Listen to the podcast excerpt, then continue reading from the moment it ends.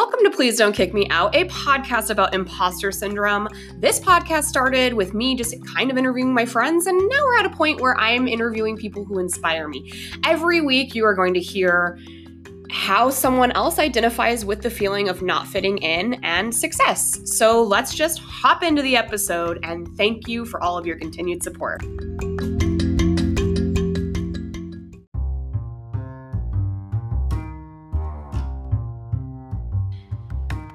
This week's episode features filmmaker Justin. Justin was my first interview this year, so let me be vulnerable with you, listeners. It has been such an overwhelming joy to share stories with you, and it's been interesting and time consuming and stressful for me to get them out on time. And in being vulnerable with you, I'm letting you know that there's been some amazing interviews that just I haven't figured out the way to share. So let's enter this is going to be for the next month or so a series called Collab Camp. Collab Camp, think of it like summer camp, where we're featuring creators and we're featuring podcasters and maybe even collaborators that I've spoken with, um, marketers, hypnotists, you name it. I'm going to release these episodes every month because keep in mind, listeners, I'm still moving to Hawaii. In fact, we are in the home stretch. Like, I'm moving in like single digit days. Ah, that's crazy. So, anyway, um, this is Collab Camp. And Justin, thank you so much for taking the time to interview. I hope you guys enjoy the episode and mahalo.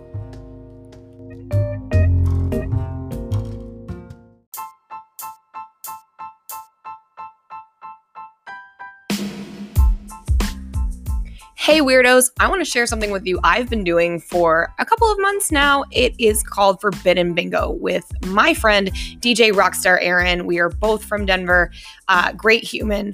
Something that they put on virtually out of the kindness of their heart every week. And I'm just going to start by saying it's 18 plus, just so you know. Um, but it's Forbidden Bingo. Forbidden Bingo is so much fun. You can play it in person if you live in Colorado or if it plays other places, or you can play it virtually online every Thursday at 7 p.m. Pacific. Wow, I'm bad at time zones. But you know what? Just go to forbiddenbingo.com, grab your tickets, and tell DJ Rockstar Aaron and Rich and all the other people that are playing that I sent you. That's forbiddenbingo.com and unofficially officially sponsors this podcast. Hey, how's it going? Hi. Hi. Um, you are my first recording of the year. It is now 2021 it doesn't feel any different. You and I were just discussing that. Um, to my listeners, this is, of course, Please Don't Kick Me Out, the podcast about imposter syndrome. And the very excited, very cool voice on the other end is Justin McAleece. Justin, oh, would you? 100%. yes, Nailed I got it. it. Woo! So I always ask my guests right before because I, I never want to like trip it up because it bugs me when people can't like get my last name because I had a really hard maiden name and then like a really tough like married name, people just always screw it up. So I always yeah. ask. It's it's my one thing I learned in journalism school back in the day. But anyway, um, would you like to give my listeners kind of your elevator pitch, your 30,000 foot overview, who you are, what you do, etc.? Yeah, absolutely. Uh, my name is Justin McAleece. I am a filmmaker here in Fresno, California. I co own a video production company named Blair Media. I have a couple movies coming out this year, last year, in, in, around this time. So, got a movie called Brick Madness. That's about a national Lego in our world. In our world, they're called bricks. Uh, a national bricks competition. And then I have another movie coming out in March, and that's going to be awesome. That's about um, food and eating and, and how to eat, think, and live better. It's called Better. And then uh, there's another thing coming out. Uh, we'll see exactly how that um, unveils itself, but that's called um, Time Crafters, and that stars Denise Richards and Malcolm McDowell and some other faces you might recognize. And that's um, maybe uh, Goonies with the Time Machine. That's sort of how I think about it. So that's pretty fun too. Oh, nice. That's awesome. It sounds like you've been, you know, keeping pretty busy in the last few years working on projects and just kind of being creative. And I, I think that's really exciting right now um, that people have been just making such cool stuff. I mean, all of that sounds like right up my alley, something my husband and I would pull up and watch. So I'm, I'm, I'm looking forward to it.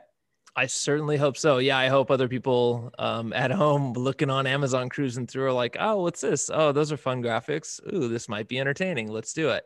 Yeah, yeah. that's the goal. Absolutely. So, um, you know, last year I would always talk about um, this app that I that that we use that connected us, but um, I I don't believe that that's that's how we met. I think it was just email. Um, but um, I was really excited when you reached out because I always do Google all of my guests and kind of see like what they're all about and and what's kind of their story. And you just had a really positive energy. So I'm excited to have you on the podcast, um, get your perspective for my listeners, and uh, kind of go from there. So, are you ready to hop on into it? So ready, dive in. all right, all right. So, imposter syndrome. Um, uh, what I've discovered in the last year in doing this is that, gosh, everyone. It just means something different to everyone, whether you're creative or you're analytical or you're, you know, a life coach, whatever you might be. So, we'll start with the first question, which is, do you feel like you have it all figured out? No, I I mean for one why how, why why would you want to be in that position? Like if I figured out how to do basic math, like I'm happy about that. 2 plus 2, I understand those concepts. I'm all about it. Um, anything more complicated than that, you start putting yourself into a position where you get probably uh very like like what's there left to explore? I mean, there's something sad mm-hmm. about like knowing every every nook and cranny of your house or your your the your property or something like that. To me like i grew up with a lot of property um, living up the mountains uh, sort of below yosemite and like you want to feel like there's something left to explore something left to understand and so i would say that if you feel like you have it all figured out that's like a, a place where that invites a lot of sort of like sitting back and just pretending like nothing else really makes a difference what you do then.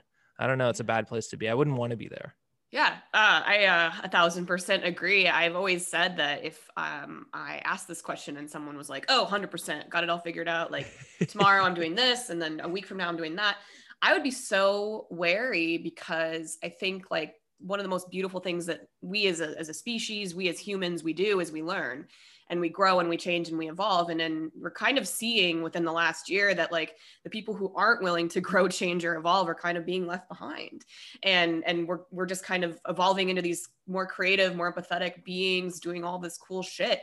And we're, we're we're moving away from a lot of the stuff that's not serving us anymore. And so i think for me like in the last year i've really figured out kind of who i am and what i have to offer. But of course that changes daily. Like what I what I talked to someone about a month ago probably is different from what I'm thinking now. So, so yeah, I, I agree with you. Like, it's that. Like, what's the point? Like, if you have it all figured out, like it's all right. Then I'm gonna, you know, hopefully pass away in my sleep because what else yeah, is right. there to what else is there to do? Yeah, it um, leads to complacency yeah. and just a sense of probably superiority. And I got enough problems with that already. I don't need something else adding to that idea.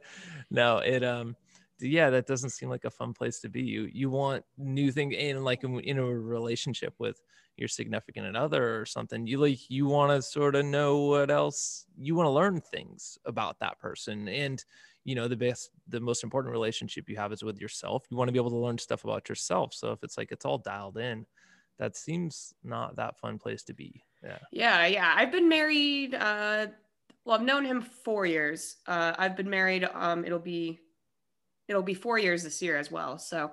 so I've been married a while, and it's it's been interesting, kind of like as you say, like you know, you're growing with a partner, you're changing, and your relationships change over time. Like what I've like learned about him, like year over year, it's just kind of like it builds and it compounds. But I'm still figuring him out. Like I don't. He's, yeah, he's, and it, yeah, it's weird.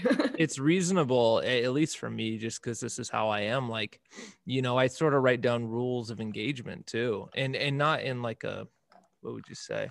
Not in a coarse, blasphemous sort of way of of undermining the idea of it being a fluid relationship, but more just like understanding what works and what doesn't. And it, because you should be able to understand that about yourself to some extent as well.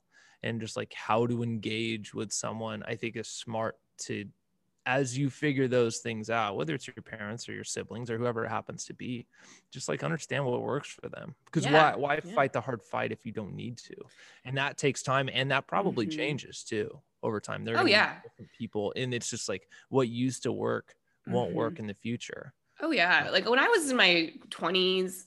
I, I mean, I was. I think everyone's pretty arrogant in their twenties, and I've touched on this before um, in sure. past interviews. But I wanted the only thing I wanted is I always just wanted like that fairy tale like relationship that just like swept me off my feet or whatever and and I wanted it so badly that I like was willing to just throw a bunch of darts at the wall and see what stuck.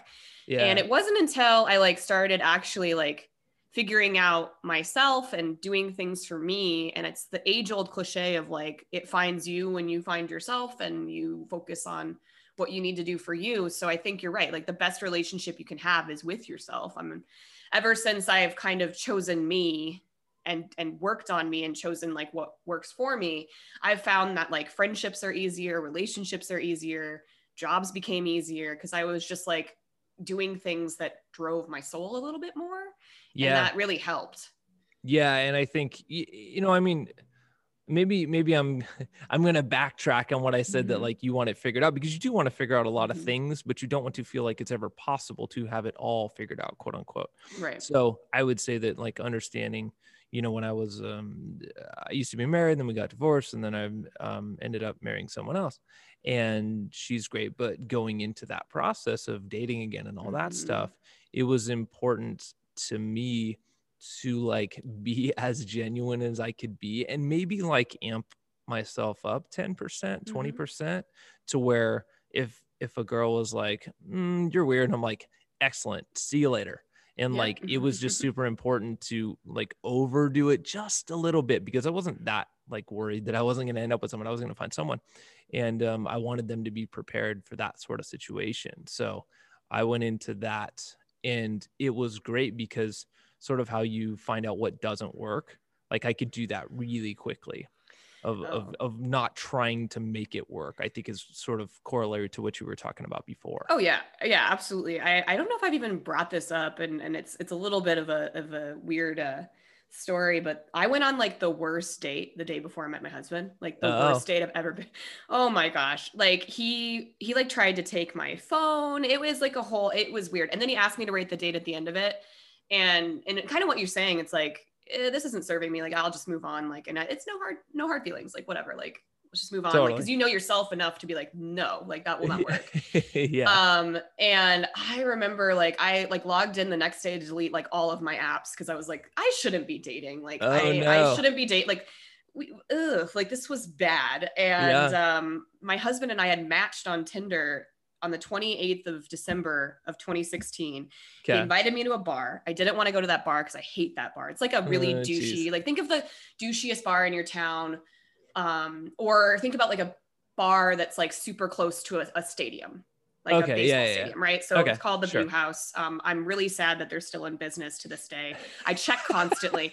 I am that petty. Like I'm like, oh, like, but but he invited me to this bar. Like George Costanza levels of petty. he, and yeah. he was he invited me to this bar. First of all, he's wearing his navy whites in his pic picture. I'm from Colorado. There is no water to be found. What is he doing here? And we didn't really have a lot of military unless you were like Air Force. I never dated anyone in the military. All of my stereotypes about military are totally totally wildly off base. Although now being married and as a military spouse for almost four years, I, I do actually see a lot of the stereotypes, not okay. with me, but like with other Just relationships. Not with him. Yeah. Right. Where I'm like, whoa, when they did that.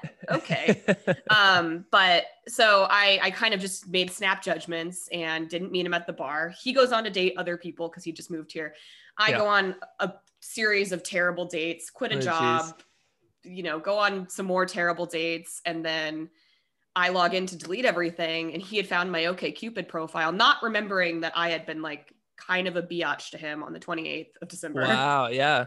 But he responded to everything in my profile and the way I wrote it cuz like dating's terrible. Like the way I wrote it was like do not message me if like XYZ and he read that as like she has standards. Every other guy would read that and be like you're a bitch. Yeah. because I would be like I because I I basically in my do not like message me, I would go through everything that I'd had to like turn someone down for.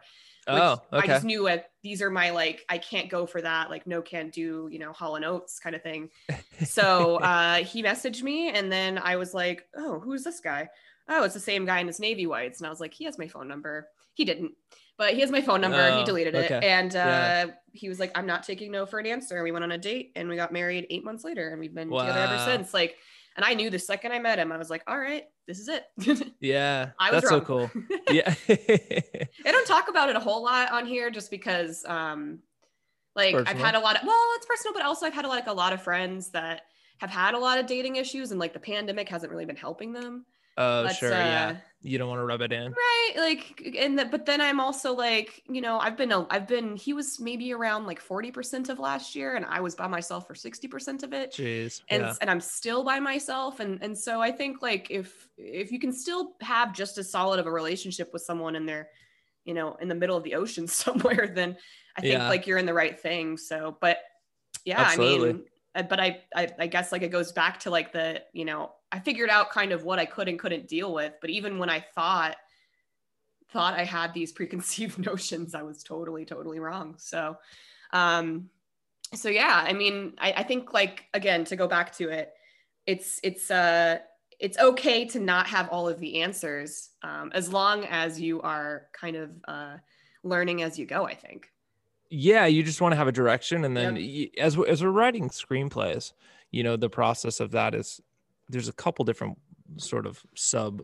parts of this but Mhm. one of the f- crucial normal things is like you have a character and the character wants something and you just base everything on what the character wants right so the character wants something eventually that character is going to get it or get something very similar and then the next step is the character realizes that they don't want that actually they want something else and they move on and try to go get the next thing and that's basically all plots you just Yeah. go from a to b to c to d to e realizing you actually wanted something else all along and that's the basically what we how we write a screenplay um there's that and then there's like um the coen brothers would uh, basically say like you, we just put ourselves our character in a position and we just keep making things harder for them and see how they react Mhm. and that's the whole process of that so i mean I, I that that's like how we write scripts is sort of how life works we just know a much cleaner version of the of the progression of that because it's you know you have to understand it. So so viewing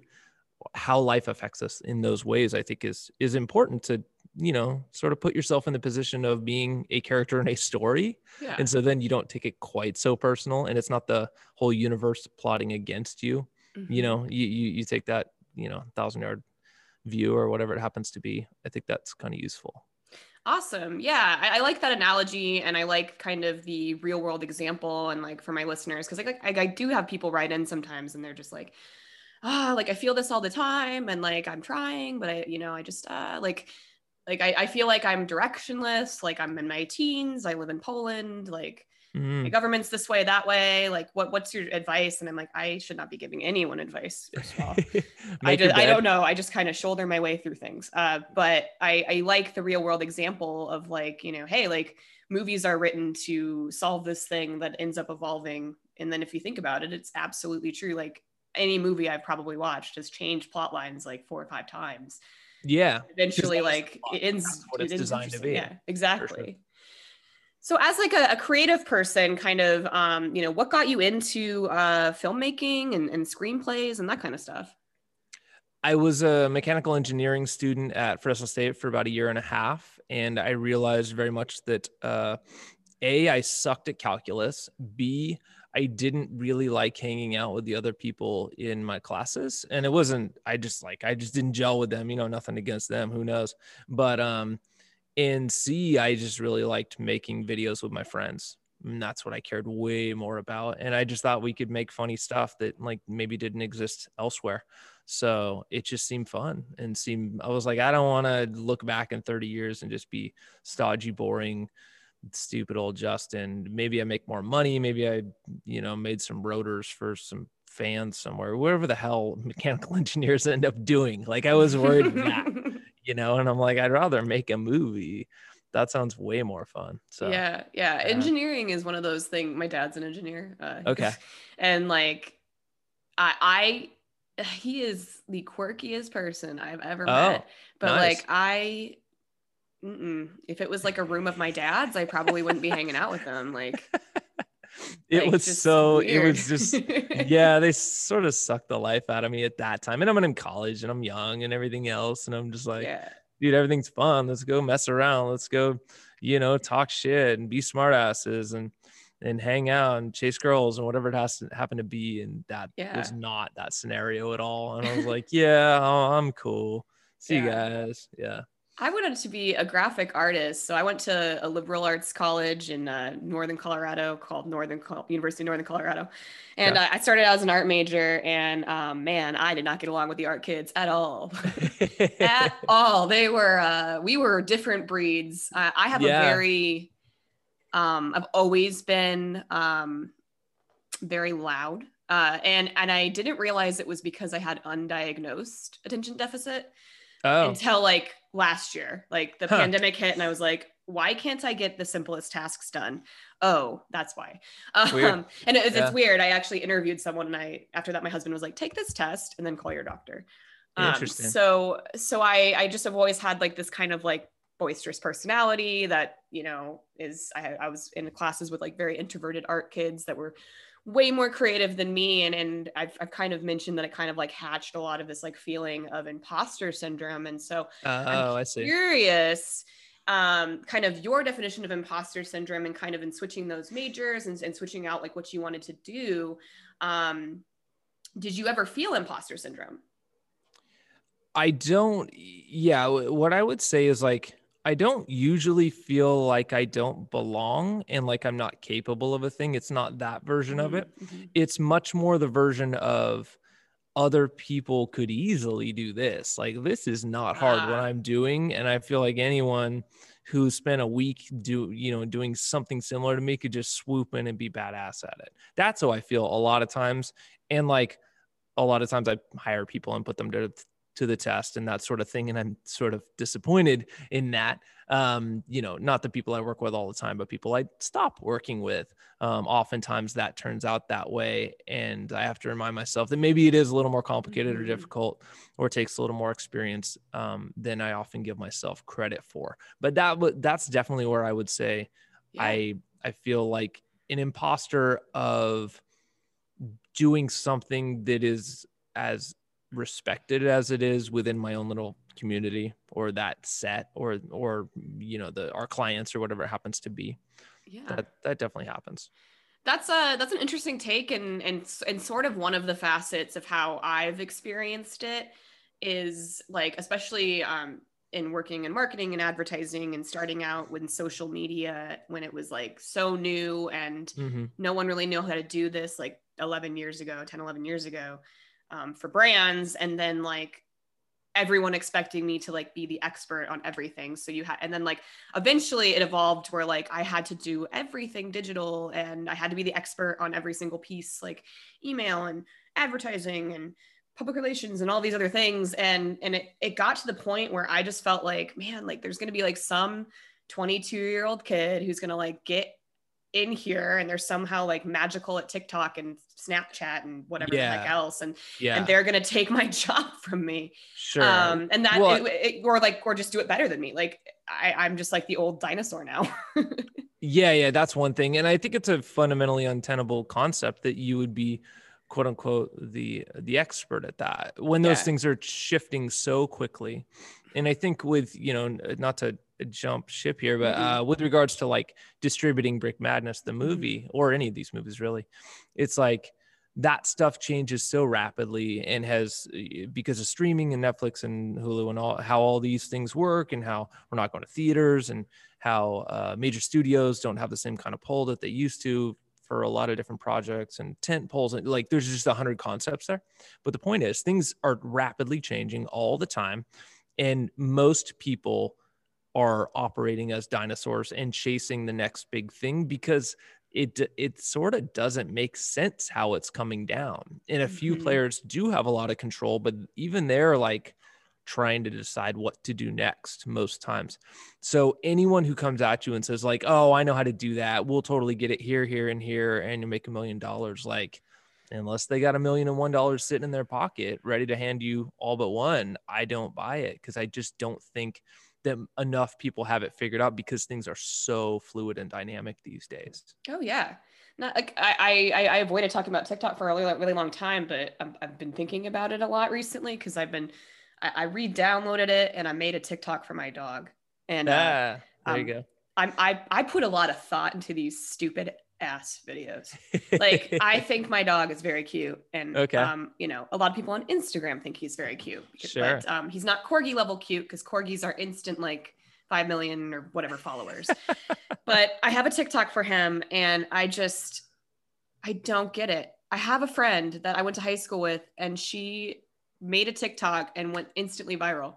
Was like, Wow. how? Like, and so that's like the point is like, I, there is just no algorithm to it. Like, eh, there's no way to predict like what's going to work, what's not going to work, like how it's going to distribute if we're distributing a certain way tomorrow. And, and I think like that's something in the last year I've really realized is if I ever do go back into marketing, like I'm going to have no idea what I'm doing anymore. Cause how can you?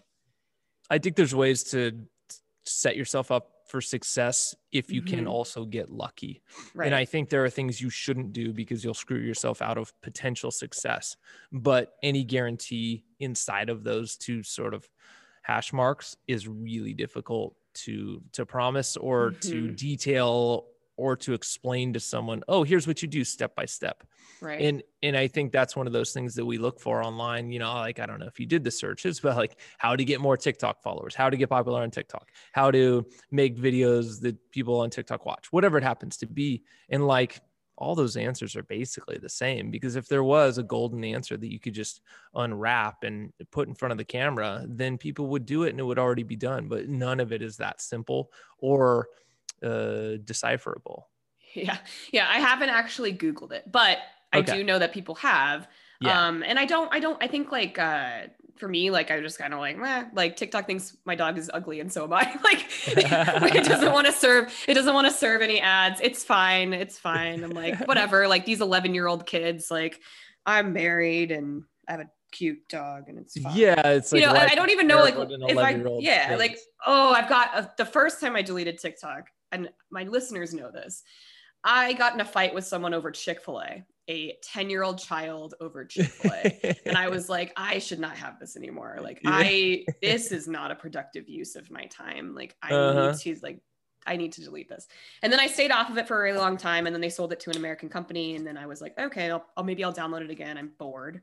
Like is it currently owned by who? Who owns it? Uh, they sold that. it to like micro. I want to say it was like Microsoft or something, Oh, really? or like um Oracle, like something. oh, I think yeah. I think maybe what it was is that I, yeah, I think it may be that there is an American division that is owned by Mhm. one of the American conglomerates, and so it like behaves as, as if as if it is owned here by them. But I would have to look into that. I would say that there may be a fine point there that operates both ways.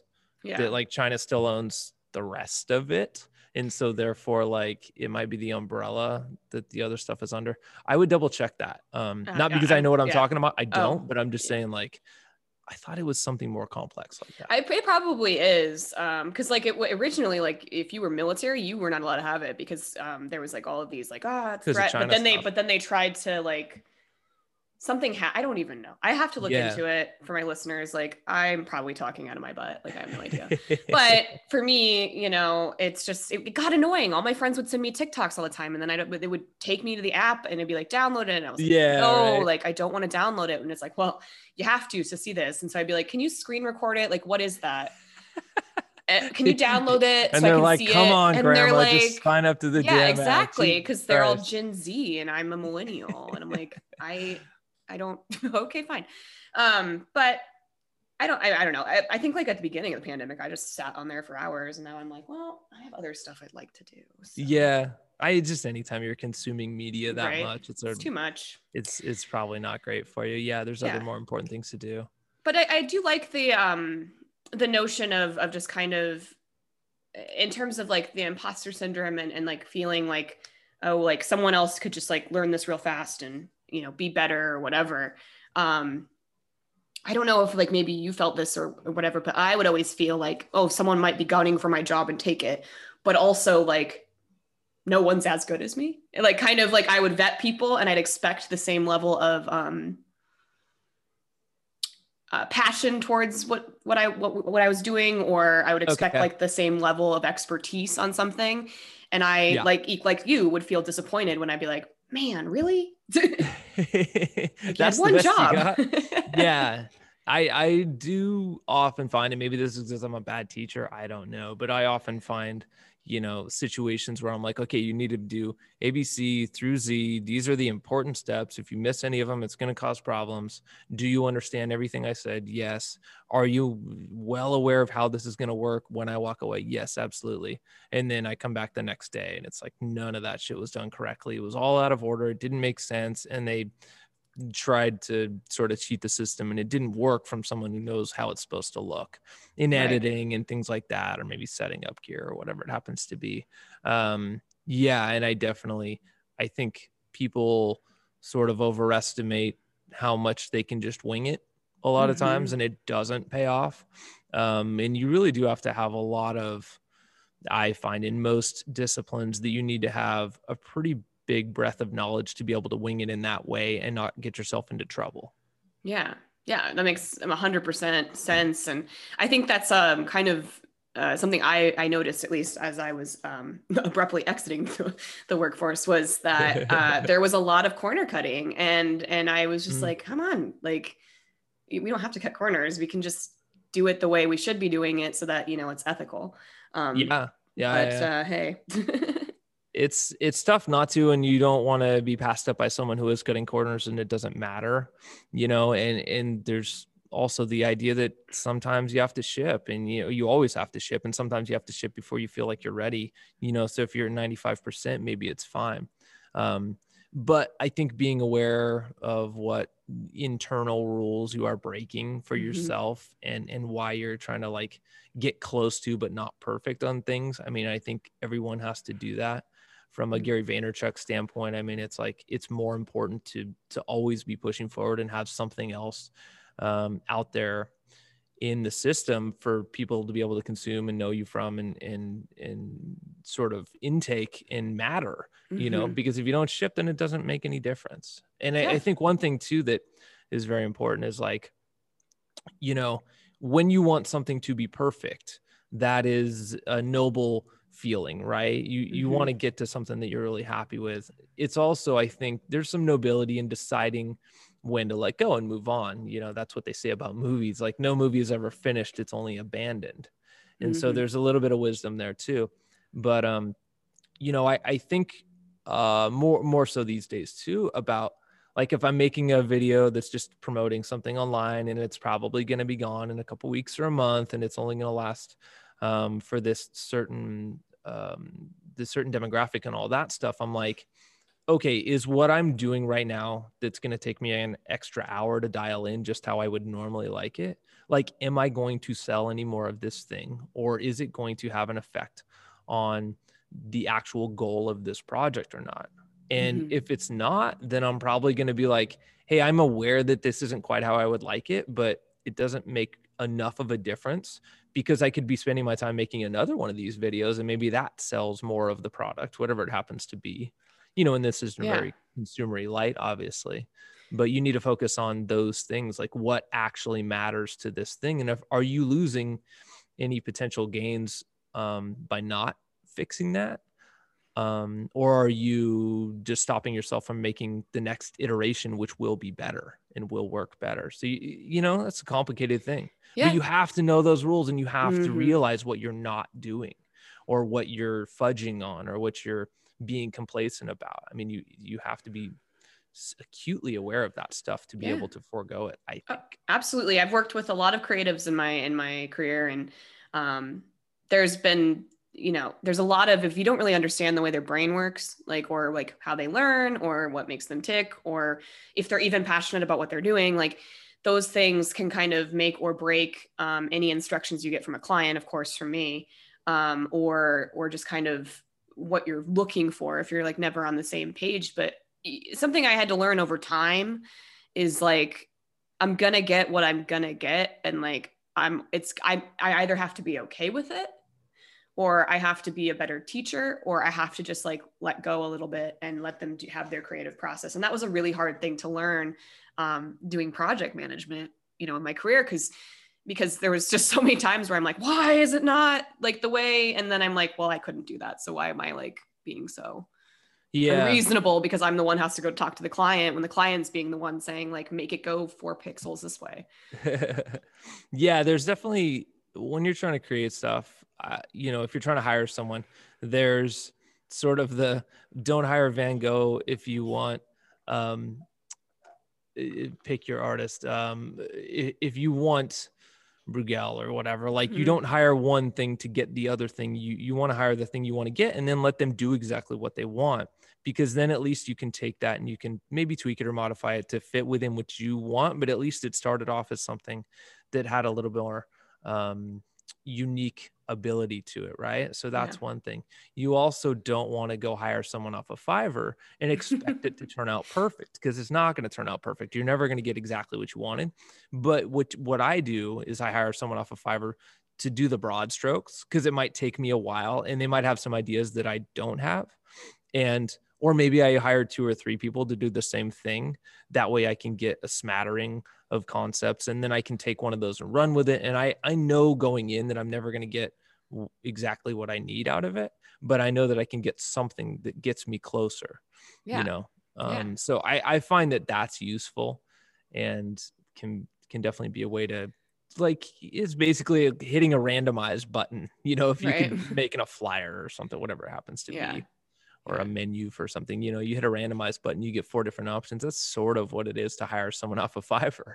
Yeah. Um, and then you go from there. Yeah, yeah. I um I get a lot of like uh not necessarily I don't I don't use Fiverr, but I get a lot of um I don't know, I get a lot of like people on LinkedIn hitting me up like, "Oh, I see you podcast ah, do you want to do XYZ? And like they sales pitch me and I'm like, I don't make money doing this. like I, it might look like I do, but I don't. And yeah. I'm just doing this because I like it. And I like talking to people. And, and uh, so no, I, I really, you know, I appreciate your craft, but I don't need it. yeah. Um, so I kind of, I, I, but I get that, like, uh, you know, you kind of get what you're going to get and you kind of have to like be either okay with it or like sometimes you get lightning in a bottle and, and it's awesome. Yeah. Yeah, but I mean that usually costs more money and it yep, usually takes yep. more time. And so that's great. And if you can't hire, if there's a need to hire those people for those situations, definitely do it. Yeah. We did um no one's ever seen it because we never had our um marriage the way it was supposed to go, the wedding we were supposed to have. Um, we ended up doing it a different way two weeks later in the super white trash wedding that we ended up having. But um at the beginning of this year, in May rather we were supposed to get married and uh, it got all switched around. So the point is we had um, one of my great artist friends uh, goes by the name of Icho. He put together I was like, "Hey man, we need a invite for our wedding." Mm-hmm. And I'm like basically do here's some pictures of us do what you want. Here's the information we need on there. Very, you know, just like the day and date and place sort of thing. Pretty simple. in our names, I guess. And I was like, go at it. And so he basically took he took our two pictures and he put my face on her body and her her face on my body and it was all hand drawn it's you know it's yeah. fine art. And it looks ridiculous and where i'm i look stupid and i'm wearing this dumb clothing and all that and it just it doesn't make sense and it's not, it's not particularly flattering maybe but it's great. And and i'm like and i showed it to her and i, I was just like it's it's great because i never would have done that. It's not what i wanted to do you know, other people are going to be like, what is this? And I'm like, well, you, I gave it to an artist and an artist gave me what they wanted. And it's not, it's not going to, you know, there's nothing, uh, what do you want to say? There's nothing explicit about it. So why else would I be able to complain? You know, I thought it was awesome and I think we'll use it at some point. Yeah. And it's just so ridiculous, but I'm like, that's what he did, man. I mean, that's 2020, right? You know, like that's 2020. Like you, like, sure. you weren't expecting to get that back. No, I got I got married by an Elvis in oh, Vegas. Oh, nice. oh his butt crack was out, and it was dream. I wanted fat Elvis, but I got cocaine 70s Elvis. um, and uh, my husband and I, like, I mean, like to this day, like when people ask about our wedding or people ask about like us getting married. I mean, we eloped like months before that just so I could, you know, get oh. in all the military stuff and be done oh, with that. Yeah, yeah, sure. But but that was like it didn't matter because we'd already had our like elopement day like together and no one was there and we went and got breakfast mm. burritos after and all of that. And so like Elvis's butt, his like perfectly tanned butt cheeks just hanging out. Like I was like, this is fucking hilarious. Like this is so funny. Like this is like the funniest thing. And yeah. I don't know why I'm crying. Like, like I wasn't upset. I was like crying like happy tears. I was like, this is like my dream. Like it happened. Uh, and so funny. you know, his, his little show pants were unclipped and he had like a little speaker and it was it was great. If if to my I've always told my listeners this like if you can elope and do something just ridiculous, do it because it's just so fun. But I'm not a wedding person, so I'm like, eh, like that was what I wanted to do, and I still Yeah. It was gonna be great. Our our real wedding, quote unquote, was gonna be great. And you know, it didn't work out that way. And we'd already planned to have to renew our vows. My idea was because we always go every year we go to the same place called Mhm. Hicksville. And um, we were going to quote unquote renew our vows two weeks later, right? And Mhm. so we were gonna have in that way the people that are there who weren't gonna make it to the actual wedding could like they could share in it and everything else. So this is gonna be great. And um, so that's became the wedding. And yeah, I was glad that it I wasn't glad that we didn't get the other one, but I was glad that it worked out the way it did. It was fantastic. Yeah. We had um uh, so the best man, my buddy Robin. He um he's one of those guys he's an improv guy and all that. And Mhm. he's one of those guys that will take something to its um, logical end and just and, and not even think twice about it like that's what it is and so he did the best man speech and he had a, a bag of chili cheese fritos. Oh my gosh. and all he did was read the ingredients like nothing else. All he did was he stood up he read the ingredients and then he sat down. And that was it. And and it's it's the funniest thing to me. It takes such dedication. It's so perfect.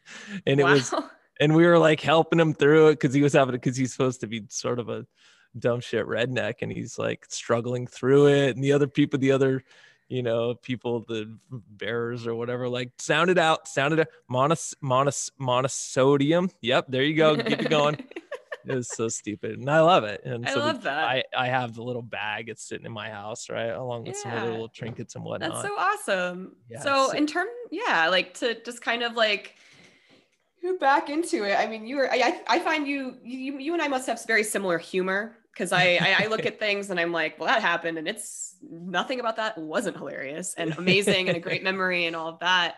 for sure um sounds like you've had a lot of really cool successes in, in like the last year and and you know m- you know marriage for one and and uh you know creative uh, opportunities and getting in front of like the places that you need to get your projects to go forward so what does success look like to you and do you feel successful Um, yeah, let's see.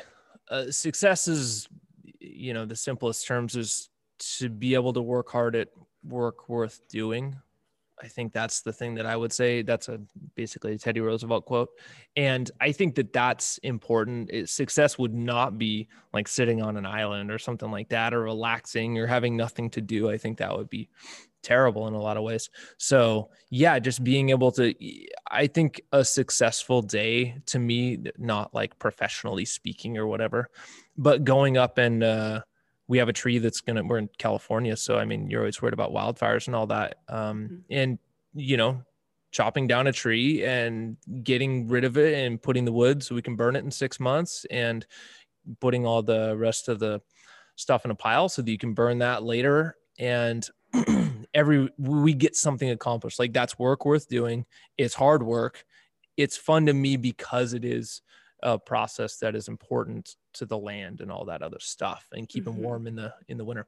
So i would say that that's my like that's what success is to me. And so that finds a lot of different opportunities every day when i'm making videos or i'm writing stories or um, i'm being a, a director of photography on someone else's set whatever it happens to be i think you have to find things that you care about and that are worth doing that you can execute well because you have specific talents that make you different than other people and that you work on those talents and try to have them as optimal as you can yeah that's, that's my definition. I forget what the say. Oh, am I a success? When I chop down trees, I'm good at that. I don't know about anything else.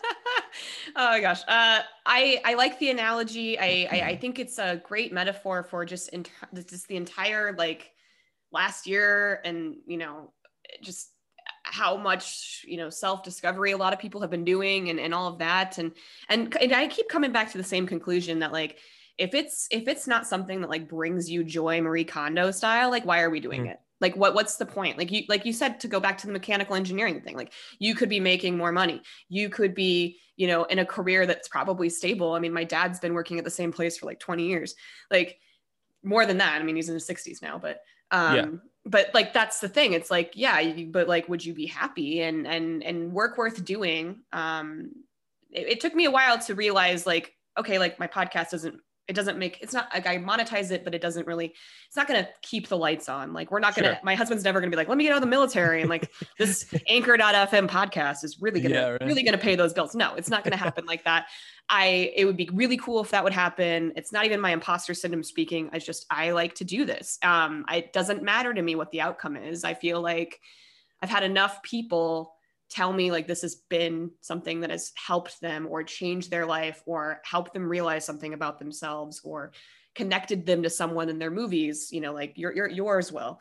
And and that to me is way more fulfilling than any monetary goal. It's way more fulfilling than any job i could go to or any corporate career that i've ever had. And so i like that analogy because i think i think that more people should be doing the work that drives their soul yeah, absolutely. That makes their soul burn, right? Right. Yeah. And I think it's important to, you know, when you're talking to doing what you love, I, I don't think is a very, it's not a very, there's not very much equanimity in that sense of like knowing what that means and placing that above all other mm-hmm. things. And it's just like, it doesn't, that's sort of a hollow concept to me. Mm-hmm. I think it's more important to do, you know, if you're picking a career or whatever it happens to be like, pick what you can't stop wanting to be better at. I think that's a much better definition for me. So, like, if I want to continually improve in something, that's what I should be doing. Because if I love it, then I'm going to stop wanting to do it at some point because it's not going to be fun and I'm not going to care. It's going to be a drag or whatever mm-hmm. it is. But if, like, hopefully you are in this position, it's like you want to find new guests, you want to find new people that get you going and, you know, that, that turn you on and, and, new information and find new people to listen to it and uh, keep bringing your audience along to where they're getting more out of it than they did the week before. Hopefully, you're in a position like that. And that's different than just like, I like it. You know, I mean, that's so hollow. Like, what does that even mean? and I think whether you can enumerate those things and point to them specifically or not, I think it still matters. And I think it's still probably at the heart of whatever it is that really feels fulfilling. I think yeah. that's some of the definitions of those things. Yeah. I, I mean, I agree. I think it's, I think it's great advice. It's sound advice. Um, I'm, this will be my imposter syndrome speaking, but I still can't believe that I have people listen to this podcast. I'm always like, huh? They're like, like, I had a friend today. She was like, I finally listened to your podcast. I'm on episode five. I was like, ooh, like, I don't think those episodes get better for a while, but she's like, it's really good. And I'm like, I didn't, you, you don't have to tell me that, but thank you. Like, I've only been talking about it for a year. Um, yeah. How many but, episodes in are you? Uh, at the time of recording, we just did episode 41, which was oh, a guy nice. named Eddie McNamara. And he uh, was a he's a former first responder from 9/11, and he's now an author and a chef. Nice. And just like a really cool dude. So uh, I, I, I don't know. I've, I've it's been like a really wild journey. Like I'm friends with uh, a drag performer named Charlie Hides, and just all these other like things have happened in the last year where I'm like, well, this is crazy, like bonkers. I would huh. never ever predicted it, but it's it's it's awesome. It's been a really cool journey. Um, yeah. But the thing I like the most when I do these interviews is the things that I find I really get my guests' brains like what makes them tick. So, uh, what is one or a few things that you're fanatical about and why? Oh man, that's a long list. Um, I'm fanatical about my love of The Simpsons, the first 12 or so episodes, 12 or so seasons, and and a few other sort of cartoons in that vein. Um, but yeah, I would think that I I have a a lot to say about that, and I can go toe to toe with anyone who wants to discuss any of those uh, those episodes or seasons. And I think that it brings to someone who's into that and can get past you know animation and things like that just basic um, building blocks of what say the simpsons is i think it i can argue that it brings more clarity to the world via satire than almost anything that's ever existed mm-hmm. yeah so i'm fanatical about that i think it would be fair to say yeah yeah I mean, The Simpsons did it first every single time. Yeah, like, right. And you cannot point me into a thing where The Simpsons didn't cover it or do it or talk about it. Yeah. or animate it. I mean, that's that's that's it's the one show that like if the world ended tomorrow and there was a time capsule, like it would be The Simpsons. There would be nothing else. It would just be The Simpsons in that time capsule. I I think that's a fair way to look at it. I mean, it's yeah, it's not. There are other shows that you know that could arguments could be made to to put in that thing, but I think the The Simpsons had the ability to point a light at everything and get to the core of it in the most effective, you know, perfect way possible and make it funny and and help us like, oh, it's okay. It's a joke. It's we get it. We can all go along with this together and realize just how silly these super important things are. Yeah, yeah. And along with fanaticals, I do love unpopular opinions. I always say, as long as your unpopular opinion doesn't hurt me or other people, e.g., racist, um, Yeah, yeah. or or super close-minded, um, I'm cool with it. So uh, usually, I give the example that I think Cantaloupe is absolute trash. I, I need to think of a new one for 2021. I've said that so often, but um, but uh, yeah, what do you what do you, what do you like uh, have unpopular opinions about? Do you you don't remember what I wrote? Do you? Oh, I remember- do. Oh, okay. I remember filling this. I remember filling it out, but I don't remember at all what I wrote. I might have said for some reason this is in my brain. It'd be sweet if it wasn't. Um, I think um, most people shouldn't be voting. Like, I don't think they know enough about the government or any of the stuff that they're talking about to actually have. I, I think that most people are like willfully ignorant about most Mhm. things and probably don't deserve to have a voice. I'm not going to take it away from them, nor do I think anyone else should. I'm not advocating any of that because that's a whole different level. Mhm. But the whole like get out and vote thing to me, regardless of which side of the platform you're on or anything like that, I'm like, yeah, but those guys don't even can't even name a country other than the US. Like I don't want them talking, deciding who gets to determine our international affairs.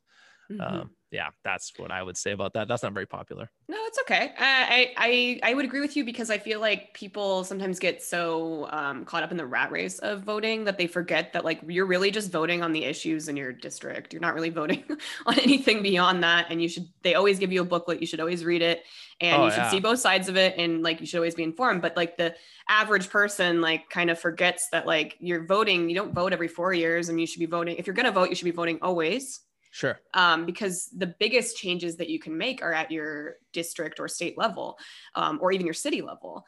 Um, Yeah. I'm I'm still a Denver voter because of the Military uh, Relief Act. My husband and I are both Colorado citizens, even though he's from Orange County, California, and we Hmm. own a home here. Uh, but we're still we're still Colorado voters, and it sucked because I live in a pretty impoverished area of um, San Diego County and East County. It's kind of like a more unincorporated part. It's called Lemon Grove, um, and I didn't get to vote on the things that I feel like would have made Oh, bigger yeah. changes. And it was a bummer because I kind of felt like the kid that got like picked back last for dodgeball, like because I Oh, would no. see all these things and the mayors having like, you know, people, you know, running for district and all of that. And I was re- like reading their platforms and be like, man, I would have voted for that person, or oh, maybe I would have voted for that person, or this or that or the other thing. So that was kind of a bummer this year where I was or last year where I was like, well, that sucks. Like I'm voting on Denver things, but I'm not even there anymore. So I don't even know like yeah. I don't even know like what what Denver's like anymore. It's been a couple of years. So Yeah. Yeah. it Yeah. was hard. It was hard on me this year. I was like, I didn't think it would affect me that much, but it really bummed me out. That's crazy. Yeah, it's you know that's good for you. I mean, and, and don't misconstrue what Yeah. I'm saying to say that you know taking your civic duty Mhm. Responsibly and seriously is not important. I'm saying that's incredibly important, and I'm Yep. saying it takes a lot of work, and most people don't want to put in the work or don't have Exactly. the time or whatever it happens to be. I'm not even blaming them. I'm just saying like if you can't, if you're not going to take the time to um to educate yourself and read the whole book, like you said. I mean, I did. I do essentially every time I read the entire book, um, at least enough to form an opinion about some things that you know I, I'm fairly clear cut about, and I just think that's important. And I, you know, do what Hank Hill would do. Yeah, you know, like spend the time, be care, Yeah. like make it matter to your life, and have some pride about the the choices that are made either yeah, way. absolutely. Absolutely. I, I totally agree. I don't think that's unpopular at all. And and I absolutely agree with you. I mean, you got to take the time, you got to put in the effort. Do I have to come up Um, with another one? No, no. I think we can just no, you're perfect. I think we can go towards because we were, we're winding down if you can't tell. Yeah. Uh, we're going towards um, especially since it's you are the first interview of 2021. Hooray. Mhm. Yeah. exciting. Um, I I was telling you when we started that I just don't feel like it even feels like 2021. Um, and you know, like just we're both in the same state of California. We're both supposed to be in lockdown, but it doesn't feel like it. Yeah. Um, so what's currently making you happy in the world? Um, as there's not a lot of joy, right? So uh, I'm just happy to be selling my movie finally. Honestly, for selling Brick Madness. We haven't even hardly talked about it at all. Yeah, let's talk fine. about it. No, no, no, we got what three minutes left. Come on, don't get me started. We'll an hour and a half. It, it, segues into promotion, right? So now you get to promote yourself. Go. There you go. You go. Yeah, no, it's it's a fun movie. It doesn't have anything about politics. It's like PG thirteen ish. It's like that's like a soft PG 13 mm-hmm. You can show it to your kids and all that. You'll be totally fine. You'll be happy. And um, it's not a movie that deals with all these terrible things that beset us on a daily basis. There's no pandemics in it. There's actually a character that wears a mask throughout most of the movie, but that's for a totally different reason. Mm-hmm. Um, and uh, yeah, it's just, just like a fun thing. So I'm glad that it's getting out there and I'm getting feedback and getting, you know, you you can tell hopefully i can tell hopefully i'm not being suckered. If i am ignorance is bliss i'm cool with it.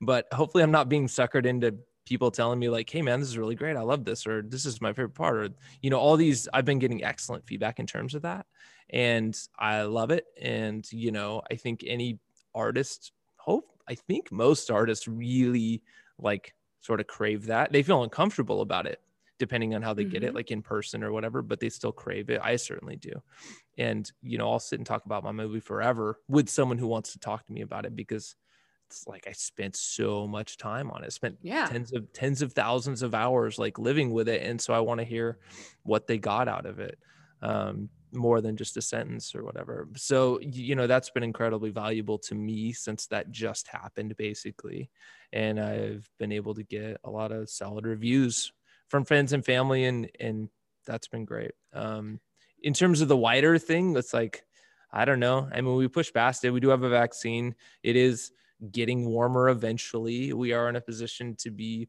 we we know where like the sunset or sunrise or however you want to look at it is going to be.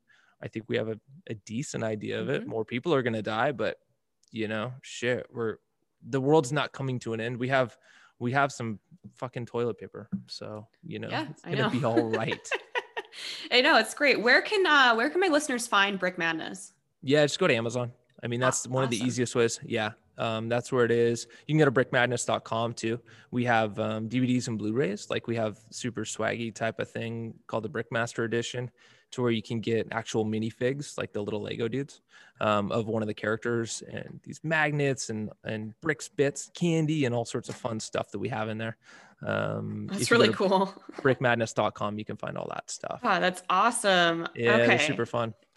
Um, I love that you were like, I'm gonna speed because I was like, I'll cut you off in an hour. I really won't, but um, we are coming towards the end. Um, and uh, where can my listeners, you know, find find you if they want to connect with you?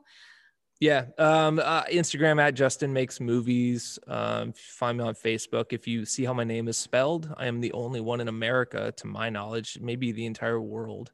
So um, you can find me very easily uh, on Facebook, and I would be happy to talk to you. If you watch the movie and you could leave a review on Amazon, that's cool. But if you can just like, if you want to hit me up and be like, hey, man, your movie sucked, and I'll be like, fucking cool. This sounds good, man. I like I would love to hear from you regardless. If you're like, hey, this is bitching, I like it, then um, that would be fine too.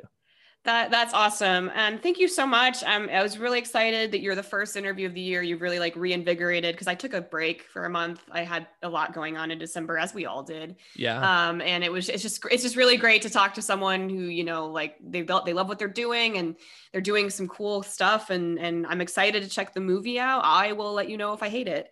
Um, I probably won't. I'll probably love I, it. I doubt it. I think you might like it. I think you'll have a good time. Like, we have it. the same humor, dude. Like, get yeah. over it.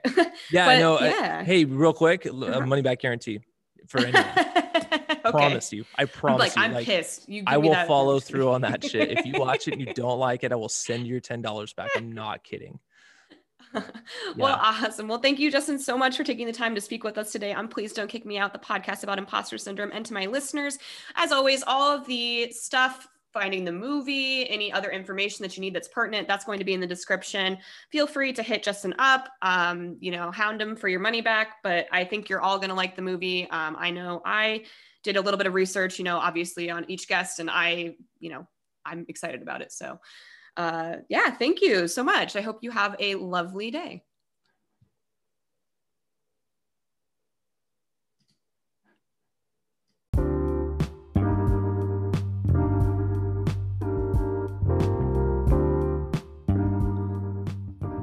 My goodness, I am so excited to announce that of merch. It is my 90s fantasy, and I just have to say thank you to my friend, dear, dear friend Lara, who is the second guest ever of my podcast. We just celebrated one year of the podcast.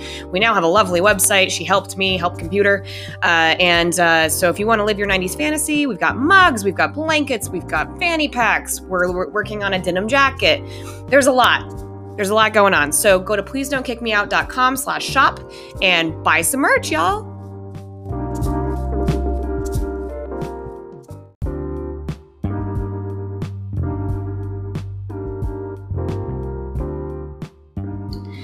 Hey listeners, I wanted to share a special promotion for you from Dash of Pep. Dash of Pep is a clothing boutique that offers non binary clothing that has fun prints that support mental health and empowering you to be your best self. And this pandemic, it is great to shop small and support small businesses like Dash of Pep. More than 50% of my wardrobe is from her adorable store. Robin at Dash of Pep has graciously given me a promo code for you to use at checkout. Use PDKMO to receive 15% off your order. Again, that is www.dash of pep.com and you can enter PDKMO at checkout to receive 15% off your order.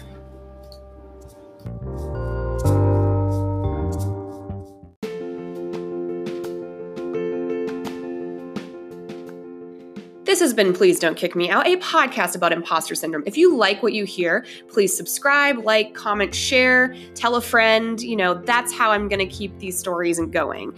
Also, if you want to be a podcast guest, you can reach out to me at pdkmo